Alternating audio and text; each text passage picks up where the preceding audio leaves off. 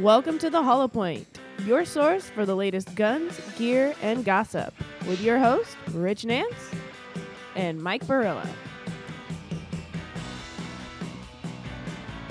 Welcome to the show, everybody. Mike Brilla here with uh, Rich Schulicker Nance. How you doing today, Rich? What's going on, Mike? not much, not much. Uh, you're still traveling, huh? Yeah, I uh, got home day before yesterday, and tomorrow I'm Jeez, gone don't again. sound so excited. Holy shit. uh, Gunsite, right? This time? Yeah, we were at Gunsite filming for a week for handguns and defensive weapons. Um, TV show, right? On- yeah, TV show on the Sportsman Channel. Might as well plug right off the top, right? We'll be. Uh, yeah, I don't know the exact air times, but I think the new episodes will start airing in uh, July. This is the fourth season that we've done the show, and uh, Jim Tarr is my co-host. Um, also, uh, Scott Rupp from uh, Handguns Magazine, and also Rifle Shooter. He is the executive producer. So, What do uh, you What do you cover in that show? Is it mostly tactics or gear reviews or what is it? You know, it's it's actually like a it's like a variety show with handguns. I mean, it- we used to even do a little competition clowns? segment. Yeah, sort of. At, at times, that's what it seems like. But no, so we do. Um, I do a dedicated tactical segment, um, and then there's a lot of product reviews. There's also just um, the main segments of, re- of each show are just about a particular topic. Like it may be, you know, what's the difference between training and practice, or um whatever a particular uh, main episode would be. Um, and, and that's kind of the feature of the show. So there's three main segments in each episode, and then there's the dedicated. Um, And you what channel is that on? Segments. It's on the Sportsman channel. That's right. Um, yeah, for anybody with uh, Comcast at home, do not uh, save Rich Nance as like a as like a search thing. I actually did that, and I ended up getting all these old westerns and shit recorded Hey. on my DVR. I don't know from what. There's nothing wrong with that, man. There's some weird stuff though. Um, so uh, back to Gunsite. Would uh, you said you were filming out there, right? Yeah, it was great. Um, they also had a couple classes going. I think maybe three classes going. Uh, their basic pistol course is the 250 course, and that's a five-day course that really brings someone with with virtually no experience um, with handguns and brings them up, you know, um, to to an acceptable level. Um, and so, while I wasn't in that course, um, I took a modified version of that course before, like a condensed version. It's pretty good. I mean, they cover everything from you know how to run your gun to, to how to shoot and there's a little night uh, shoot component of it. They even do some uh, shoot house stuff some very basic movement within a shoot house. So for as you can imagine for a new shooter i mean they're getting exposed to a ton of stuff. And you know Gunsite's probably the most storied um, shooting academy um, in the world. I mean uh, developed by colonel cooper who you know even if you don't um, uh, don't Subscribed of his complete methodology. Exactly. I mean, he's the one that we got all of our, you know, stuff about mindset and awareness from. And of course, he didn't invent these concepts, but he's he's the first one uh, that I'm aware of to really um, stress the significance of those concepts. Uh, and he had such a reach. I mean, he was, uh, you know, uh, retired colonel, had um, conducted all of these pistol matches, you know, and it's funny because we like to we like to definitely draw a distinction between competition and, and tactics, but here's a guy whose goal uh, was to teach people to protect themselves with a small arm, and yet he chose competition as the the mode to determine what was the most relevant, you know, technique. So, very interesting stuff. Um, and uh, we actually got to uh, I got to uh, accompany the students who had just graduated from the 250 course uh, to the sconce, which was um, uh, Colonel Cooper's uh, little mini fortress, I guess you could call it. So it's very very cleverly designed. He was exposed to a lot of you know third world countries where uh, home invasions were were the norm, and so uh, Or Oakland. yeah. So this was built uh, to really uh, be fortified and to make it difficult for someone to um, to invade, uh, to want to invade. Do you have a moat? Yeah, that's the only thing that was missing, and that's only because it's in Arizona.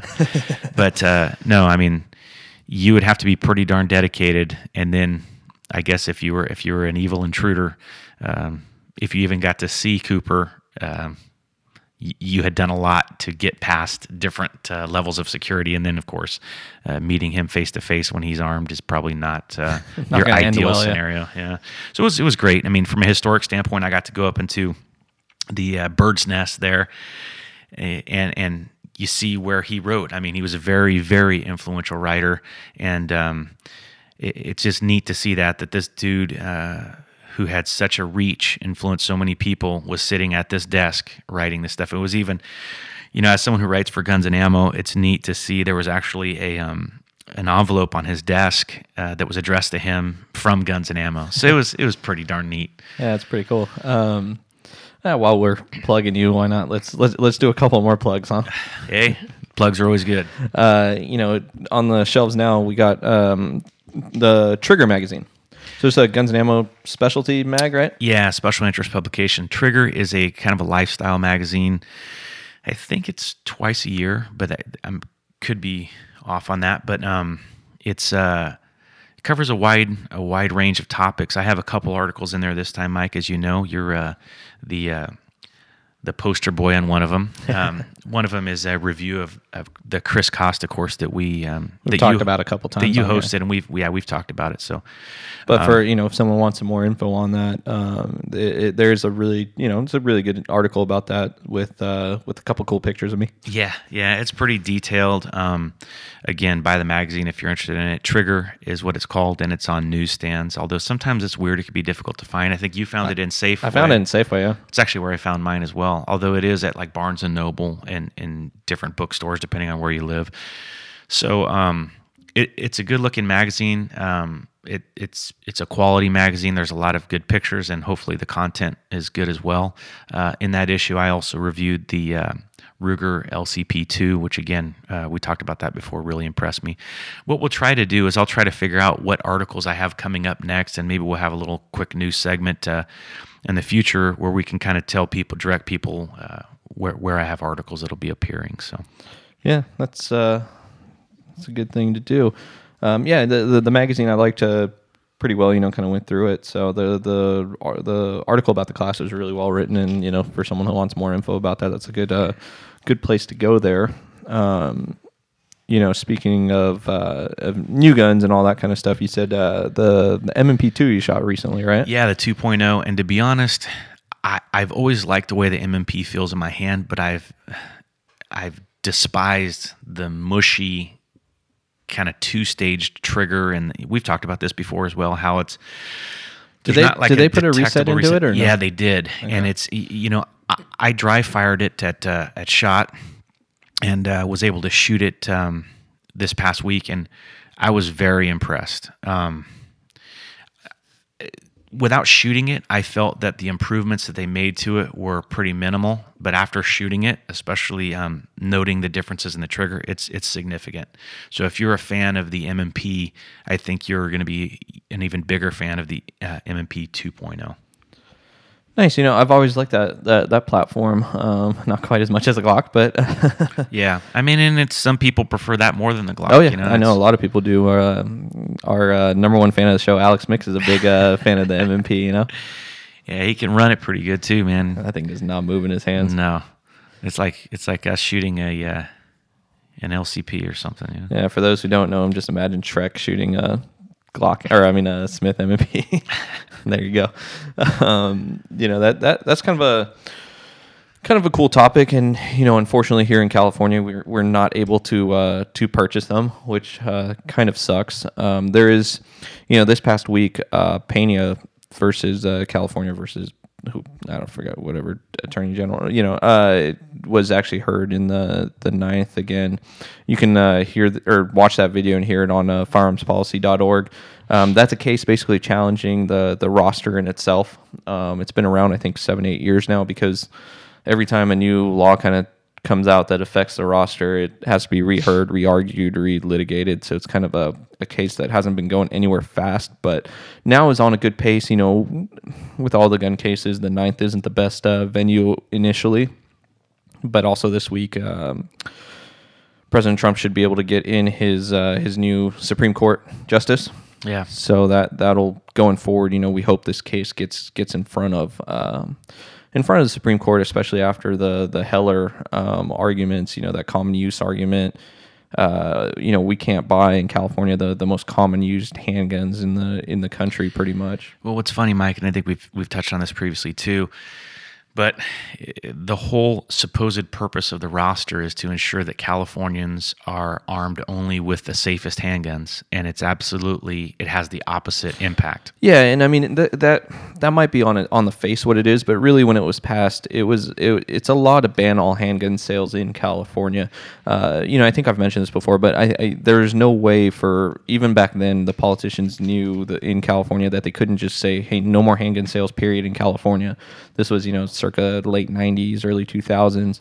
Um, so what they did is they kind of came up with like a 25 year plan where you know they would they set up this roster in the sense of it's for the children, it's for safety, yada yada yada. You know that that same bullshit they always use, and um, what they would do is add requirements. You know, first with a loaded chamber indicator, or actually first with a magazine disconnect, then a loaded chamber indicator, and then now micro stamping, which is impossible. It, do, it doesn't exist. So what they did um, effectively is now you know you can't add a new handgun unless it's like a new color or something. But any new handgun can't be added to the roster. Any new um, well revolvers can, but no semi-auto handguns can be added. And they and they knew that going forward, and they knew that you know right now like you know the the Glock Gen fours and now the M's, you know the Gen fives. Um, they're you know how much longer are Gen 3 is going to be made? How much longer are these guns that are just made for California going to be worth it for the manufacturers? Yeah. So they knew at some point, you know, once guns started being replaced, or like with Smith and Wesson, they they went down to like the the sear material that they used and determined it's a different model for the M&Ps. So that's why the M&Ps aren't on the roster anymore. So Functionally, it's absolutely yeah, same, yeah, and so you know they they were able to get those delisted. So the whole goal is now you know, hey, maybe another five years ish. You know, we won't be able to buy any handguns. Period. Yeah. Um, and that's obviously a problem. Uh, the Pena case kind of attacks it from from several different angles. It's a good case to read, um, or or at least read through the on the Calguns. Um, uh, foundation on the at least the the basics of it. It attacks it from like six or seven different angles. Um, it's going to be a you know it's a it's a very good case. It's just been problematic in the courts because of how rapidly that law has changed. So I'm hoping that you know um, I I doubt it's going to be a win in the ninth just because you know just because it's the ninth. Most things aren't. Yeah, but uh, but further on, I think it's a really strong case that will affect other states. Like you know, Massachusetts, I think has a has a similar kind of scheme, um, as does Maryland, I believe, and maybe one other. And you know, I'm not too on top of other states, obviously, but um, there's a few law, a few states that have looked at California kind of as this, as a base for their their handgun laws. Um, so I'm really hoping that that changes not only California but stops it from coming in anywhere else, and that's why it's important to you if you're listening outside of California. You know, these cases are the battleground; these are the front lines for this stuff uh, before it hits you. Mike, a uh, little bit of a transition here. I know that you've been working with some 80% polymer frames, pistol frames, uh, and I know that you actually built one recently. And before we get into the specifics of that, talk a little bit how, what they mean by an 80% frame or like with an AR an 80% lower, because some people may not understand what that means. Why don't Sure. you talk about that a little bit? Yeah, so uh, in the eyes of the ATF, you know, a firearm is the, the, the receiver in the U.S. So, like on an AR-15, the lower receiver, you hear that word. On the SCAR, it's the upper. On a pistol, it's the frame. Um, so there's so at a certain point, like if you think about an AR-15, at a certain point, that lower re- receiver was just either a forging or just a block of aluminum, right? So at what point does that block of aluminum become a firearm? You know, there's there's sometimes a hundred different machining operations that have to go through to to finish this gun. Well, ATF has kind of decided that 81% of the machining makes it a firearm, 80% does not. Now, where they got that number, you know, you, it's probably arbitrary, and it's different for every kind of, you know, whether it's a AK lower or an AR lower. It's going to be different for each of those because it depends. It depends on the technical branch's definition, you know, on that firearm. But who decides what is an 80%? Is it is it the manufacturer who who says basically this is No, it's the ATF. Okay. Um, so, like, if you so wanted to almost on make a case by case basis? It is case by case. Yeah, they have to submit what they're making to the ATF technical branch and get a determination. This usually takes months and months, but you get a determination. Yes, this is a firearm, or no, this isn't a firearm, or this is a firearm. But if you remove this, you know, it's it, it's no longer a firearm. That's like on an AR lower. You know, typically you don't have the trigger um, the trigger housing milled out, and you don't have the hole the the cross holes for the for the trigger pins drilled. um, that's usually what has to be finished in an AR. So the manufacturers are submitting um, samples for Exactly. approval to basically say you have our stamp of approval that this is not a firearm. Yeah, and And, when that's the case, they can sell them, and essentially without restriction, right? I mean, Yeah, they can sell th- them you to sell 'em send them to your house, or exactly at that point it's like a bag of flour or anything else. It's just a it's just an item. And we should mention also when you're talking about an upper receiver, an AR-15, that is an item that can be sold with no paperwork required. I mean, we're ta- as long as it's of proper length and everything else.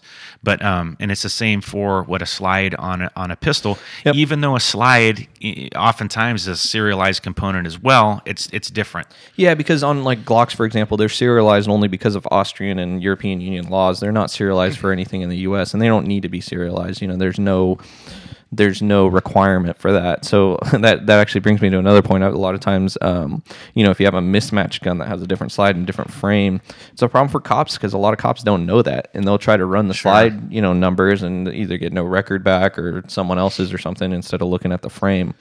Um, but anyway, back on point. Um, so so on a low, and again, I should mention that you should always you know check your local laws before completing anything like this because it can still be illegal. You know, depending where you are. I don't know all the local laws everywhere. I know California's coming out with a with a scheme where you have to ask for a serial number and all that, but that isn't in effect yet. Um, so anyway, always check your laws. You know, don't do anything illegal. So not only theoretically, just big picture stuff.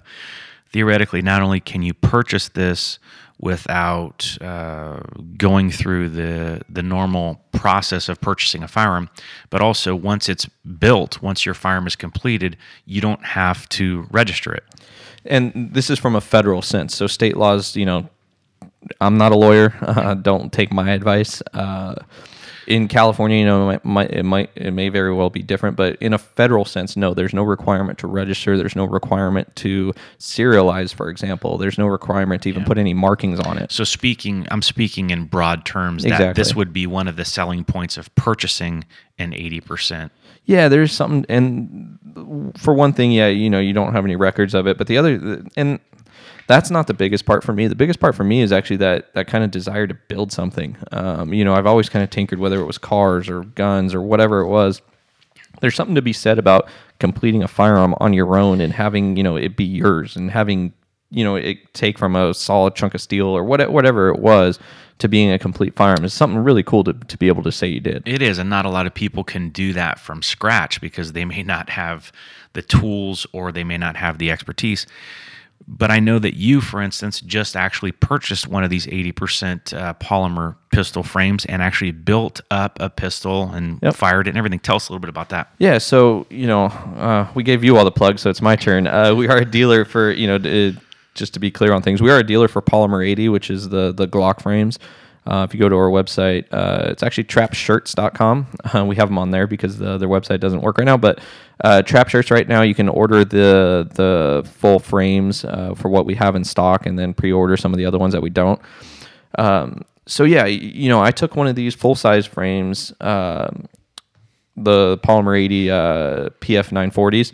So it's a full size 17, 22, 34, 35 frame. Um, I actually kind of played a game. You know, I thought this was really simple, really easy build. I've built all kinds of other things before, so I put half an hour on a on a timer. Legos and things like that. Yeah, I'm a huge Lego fan, but uh, battleships. Exactly. You know, I, I love tinkering and building with stuff. I built ARs, AKs, all kinds of guns. Um, so I decided to put half an hour on the clock. Um, the kit actually comes with uh, with all the with a couple end mills you need and a couple drill bits and the jig itself that clamps around the, the the frame tells you where to drill everything. It's really easy. It's it's stupid easy. So I put half an hour on the clock, and you know I'm standing right in front of a a, a mill, a lathe, uh, all kinds of tooling, you know, drill presses and and all kinds of stuff but I decided to just do it with a hand drill, um, a hacksaw, and a couple hand files. That was it. I wanted to be the to do it as simple as possible. Um, so I grabbed it and uh, complete, you know, went through all the the steps. There, you have to cut off the front rails. You have to mill out a little barrel stop, um, and then drill three holes on each side it was way easier than I thought it was going to be. Um, I ended up uh, grabbing a Glock 17, you know, stripping that thing of parts. I got all the, the parts back into the Glock or into the new uh, Polymer 80 frame that I'd finished up, racked it, and, you know, there's still five minutes left on the clock. It was that easy. Um, with simple hand tools. You know, the fitting kind of takes the the most time. You know, kind of polishing every not polishing, but taking off that last material so the slide can ride freely. Um, and then I took it right on the range. And what what do those run, Mike? I mean, Uh, so the Polymer 80 frames are 150 bucks. okay. so I Um, mean, if if if you do somehow manage to screw up, it's 150 bucks. It's not 500 bucks that you're out or Yeah, you know, it, it, it is 150 bucks, um, but it's it, it it comes with all the tooling you need. You know, the the jig is awesome. It clamps it in there, holds it in nice and tight. instructions make sense. Uh, instructions are all online, so you have full video walkthroughs. You know, Okay, if you're a super meticulous person, you can watch it down to the last little step. Um, I'm kind of the the hacksaw go for it guy, so I did that and uh, fired. You know, um, I went on the range, fired the first round. I had a failure to feed on the first round, which I thought you know I was going to hang up my coat, throw this thing away, and kind of walk yeah. away. You know, um, but I racked it, and then you know I now have uh, 400 something rounds through it, and haven't had a single malfunction since then. It obviously runs off Glock mags and Yeah, it runs Glock mags, uh, Glock slides, all that stuff. Now, th- there's kind of two ways to do this. So, if you're looking for a basic, you know, Glock Glock 17, right? It's going to be cheaper for you to walk into your no- nearest gun store and just buy a Glock 17. The problem is that Glock doesn't really make slides, doesn't make, uh, or sorry, they make slides, but they don't sell slides separate. Obviously, um, all the other parts. So, um, so I was able to um, to just take a, a factory Glock 17 and rip it all apart. So that means I needed to buy a 17. So it's not going to be the, the the cheapest way. Right now, like us and several other companies are stripping 17s or 19s or whatever and selling all the parts off of them. So you can buy a completion kit. But it's going to be more expensive than just buying a Glock, um, just because that's what, you know where the market is. Um, until Glock starts making frames and other parts, just to be or slides, excuse me, to be able to sell. Now, can you get a, uh, let's say that you're going to put together, you know, what would represent a Glock, because it's not really Yeah. a Glock, but it would, a, a pistol that's similar to a Glock. Maybe you're going to use a Glock slide. Um, can you get a an 80% lower that is sort of customized or that is, um, or, or can you do the customization to it? Just, I mean, I know you could do it even on a genuine Glock. Well, you could do it. So on the on the full size frames, they have kind of a whole different look to them, a little different grip angle. Um, you know, the the grip is nice. It kind of it, it, it's pretty cool, except for the backstrap area is kind of rough. I just had to sand that down a little bit. On the compact frames, the 940Cs, um, they have either a ready mod, which is just kind of a smooth where you can texture it yourself, or an already textured frame, which is awesome. It looks like a you know one of those fancy Glocks you get. It's all So you paid and- for a nice stippling job. yeah, exactly. And what's cool about that is, you know, the, the other way people are going to do it is to build it into either like a limited gun or a race gun or, you know, just a cool cool gun using aftermarket parts. So you can have that without having to buy a Glock first. So you can actually build a, um, you know, uh, one of those fancy uh, slides with an RMR on it or even just, you know, a basic one and all kinds of different trigger internals and stuff. And you don't have to sacrifice a Glock for it. Yeah, that's cool. Sacrificing Glocks is never good. no, it upsets the gods. Yeah. Um, well, th- and that being, you know, th- this is a cool start because 80% ARs have been around for a while. Um, is, you know, that's not all that new, and 80% um, AKs have been around way longer than that. Um, so that's not necessarily new, but what's cool is now getting into the Glocks, um, and these are Gen 3 parts, I should say. Um, but further on, I'm sure there's companies right now looking at, you know, making, for example, M&P frames that Sure. are 80 percenters. Um, and that's going to be huge, especially in markets like California where you can't go to your store and buy an MMP because you can. Smith does sell all the other parts you need, you know, the slides, barrels, all that kind of stuff. So you can complete a, an MMP if you wanted to. Yeah, that's awesome.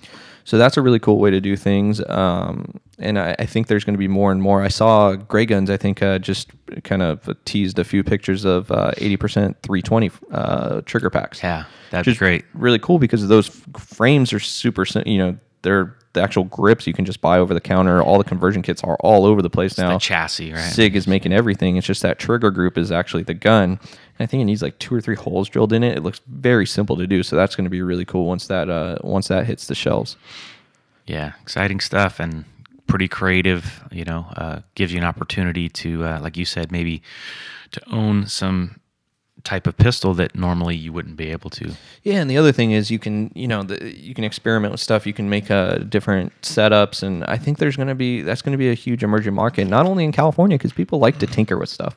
you know, there's something to be said about building your own gun and, and kind of finishing that off. So that's a, that's a really cool thing to do. Well, just look at, I mean, even ARs, right? I mean, people want to, you know, they think I can build an AR. When you say, when you tell someone you're building an AR, that sounds like you're pretty, a pretty skilled dude. Although building an AR usually involves slapping a bunch of stuff together that just goes together. You know? It's- I can build the lower blindfolded. yeah. I'm not kidding.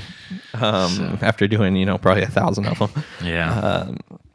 so yeah, the, the, it's it's a pretty cool market. You know, it's kind of emerging right now. I think that in the next couple of years, you're going to get a lot more companies, a lot more uh, products out there, and they're flying off the shelves. The compacts we cannot keep in stock. So, um, so that's pretty cool. Yeah, that's that's really neat, man. I know that uh, at at the uh, range recently, you guys had a little bit of a of an exciting experience, huh? Yeah, you know, um, if you haven't seen it online already, I'll, I'll post it up on our um, on our Facebook. You know, uh, facebook.com slash the Hollow Point Podcast. Um, a link to the, the the one of the threads. We had a Colt uh, Expanse carbine, uh, one of the basic uh, rifles. Probably, I think it was made last year, but we had it on the range as a, a rental you know, our rental guns, no, they're not the best taken care of guns on the planet. I'll be first to admit that, but they are pretty, um, you know, we do have a program to clean and maintain, maintain them and everything. I always wax my rental cars before I send them back. Make sure. right. Everybody does that, I'm sure, you know, get, get the premium everything, right? Um, but we, yeah, we had a, we had a Colt go boom. Uh, so there's video of it. There's, you know, detailed pictures of the whole thing. Um, it's one of the more, um, extravagant explosions I've seen from an AR. No Um, serious injuries, right? no serious injuries, some you know facial scratches and stuff, but, but nothing too bad. Um, but it is one of the the, the more spectacular failures failures I've seen, as far as you know the the bolt carrier broke into a bunch of pieces. The upper actually split into two pieces. Um, the Aimpoint broke. Uh, all kinds of stuff just fell apart on that thing. Um, you know, right now we don't have a perfect you know idea of what happened. There could be a contribute you know several contributing factors. Um, my guess is the the the bolt was probably already weakened, but um, the we were running a federal um, uh, 193 through it, um, just basic stuff, you Sure. know. So and it just, I mean, the case ruptured. I think it, it was definitely a weak case and and it, a high pressure event of some sort. You know, we we scoped out the bore. There doesn't look to be like, or the barrel, excuse me. There doesn't look like there was any obstructions anywhere. You know, we bore scoped it completely. Um, I would say that it wasn't a uh, squib type malfunction. Um, also, setback wasn't really an issue because we, you know, there was a failure to fire right before the round that went kaboom, and uh, I still have that round, and there's no setback, nothing crazy on it. So, You know, I mean, no one expects that to happen, No. but that's just uh, all the more reason for eye protection and Yeah, eye protection is safety huge. protocols. You know, um, I would also say, you know, our our guy that was on the range was, you know, kind of just rack boom go kind of thing, Sure. and you know that that that has its purpose to train like that if you do get into a gunfight or something. But on the range, it's always good to kind of take a minute. Um, you know, if you do have a series of malfunctions or something weird is going on, it's not a bad idea to take it apart. Just look down the bore, make sure you know from the back end, guys, from the back end, not from the muzzle end, um, to make sure that uh, there are no obstructions. You know, um, nothing crazy going on with the bolt and stuff. So that's something important to um, to do. There's no hurry to get back up in the in the you know if you're on a static range. Yeah, scary for sure. But uh, again, nobody seriously injured, and uh, some good points you bring up about that, Mike. Yeah, you know, and the other thing is, you know, we talked about the the expand. It, it was an expanse carbine. It's not a true LE uh, 6920. The only, really, the only 60 Colt part on that gun is the lower. Uh, everything else is subbed out. So that you know, they don't make the barrel, they don't make the bolts, they don't make anything um, on that gun. And uh, from everybody I've talked to, that's just uh, because they they wouldn't be able to get a gun at that price point if they made it, just because of their um, union um wages Yeah, in in Hartford. You know, there, there's no way they would be able to make a gun for that cheap. So they subbed it all out, kind of licensed the name, which is kind of a problematic thing Colt's been doing lately on a lot of their guns. Um, you know, also maybe a reason why they're filing for another bankruptcy and. You know, I heard they they fired their or closed their custom shop, fired off all those guys. Um, so that kind of sucks. You know that that that company is going to go through another rebuild, just like it did in the '90s and '70s, and you know even before that, um, it's been through a series of rebuilds. Um, Forgotten Weapons did a good video in their history uh, a couple weeks ago, you can check out at forgottenweapons.com. Um, I like that site a lot. uh, the other thing in the industry is Remington. Yeah, I was just going to mention that. Uh, definitely some restructuring going on. Looks Yeah. like some senior management. Yeah, I heard they fired pretty much the head of every department over there. Yeah, So, you know, the the the pistol department really needs a and and that's a that's a company that's been around forever. Yeah, and you know, it's gone through hands too, you know, now with Freedom Group and Cerberus and all that. So it's you know, they see a lot of changes over there and the the market changing. Um the problem with I mean some stuff, especially right now, what we're seeing, bolt actions just aren't selling all that much. Um, so they went in their MSR line, you know, that they they acquired Bushmaster, all that kind of stuff, just to kind of um, expand that. But like the 700s, for example, I know a lot of people that are shooting, you know, 700s that are 30 years old and just they work. Yeah, so why get another one? You know, Sure. Now we should mention too with California, um, bolt guns are really ineffective, right? I mean, you can pretty much get any bolt gun you want. Yeah, there's no restrictions on that yet. Yeah. What about shotguns, Mike? Shotguns, uh, right now, you know, the basic type shotguns, obviously, there's no beyond federal restrictions. Um, the the weird the, the the problem comes in when you talk about semi-auto shotguns with uh, magazines. So Yes. mag-fed shotguns like uh, like Saigas and or Segas, whatever, and uh, Vepers and that kind of stuff. So right now they're not technically illegal because there's no. So the the, the new assault weapons ban that pa- or passed last year didn't really change anything to do with those. Okay. Um, when they passed new rate or when they proposed new regulations in December, they accidentally banned all shotgun or mag-fed shotguns. Um, those regs have since been pulled for who knows what reason. We've talked about that before. Um, so they're kind of in a weird spot right now where they probably will be targeted, but as of right now, nothing has changed in California as far as uh, mag-fed shotguns. You know, they still bullet button, all that kind of stuff. Uh, most places aren't going to be selling them right now just because it's kind of a weird area right now. Um, so that's kind of an issue. Everything else is pretty much go to good to go, except for um, be careful out there, guys. With the um, uh, Mossberg just came out with a Shockwave. I don't know if you saw that. Yeah, saw that. It's a pistol grip only. Um, there's a weird, not a loophole, but a weird um, part of the the the CFRs where or federal regulations um, where an AOW or a shotgun without a, a stock on it that's never had a stock on it can actually have a shorter than 18 inch barrel. Um, it can have, you know, as long as the overall length is 26 inches, you're good to go. So I think the Mossberg has like a 14 some change barrel on it, the Shockwave. Um, so federally, you can buy that everywhere, you know, just as any other shotgun. No, you know, as long as you're, you have to be 21 for those, not 18. But um, but there's no restrictions beyond that. However, in California, the definition of shotgun doesn't rely on it being shoulder fired. And so anything with a less than 18 inch barrel in California that fires shotgun shells is a short barrel shotgun. Um, so you want to stay away from that. Yeah.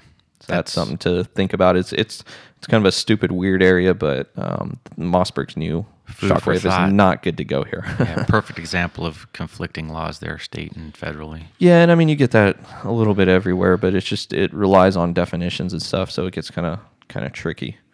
Um, you know. So what do you what do you have coming up here?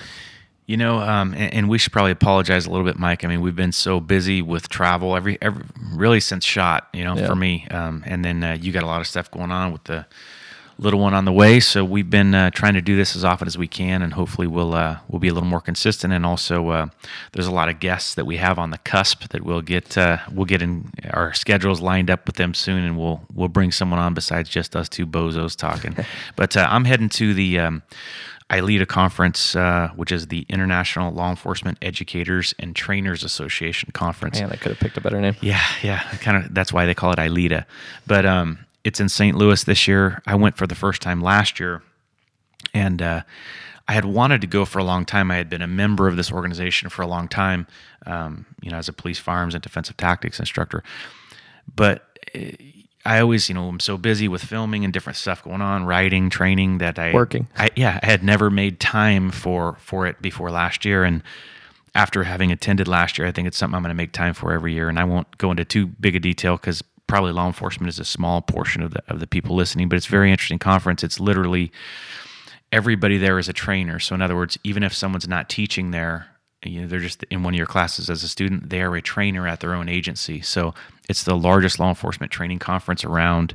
And um, Yeah, I heard you're going to be on a panel uh, discussing uh, Glock versus 1911. yeah, I'm going to be on a panel. or is that 9 mil versus 45? I don't remember. uh, well, that's that's the panel that happens, you know, after hours in the bar.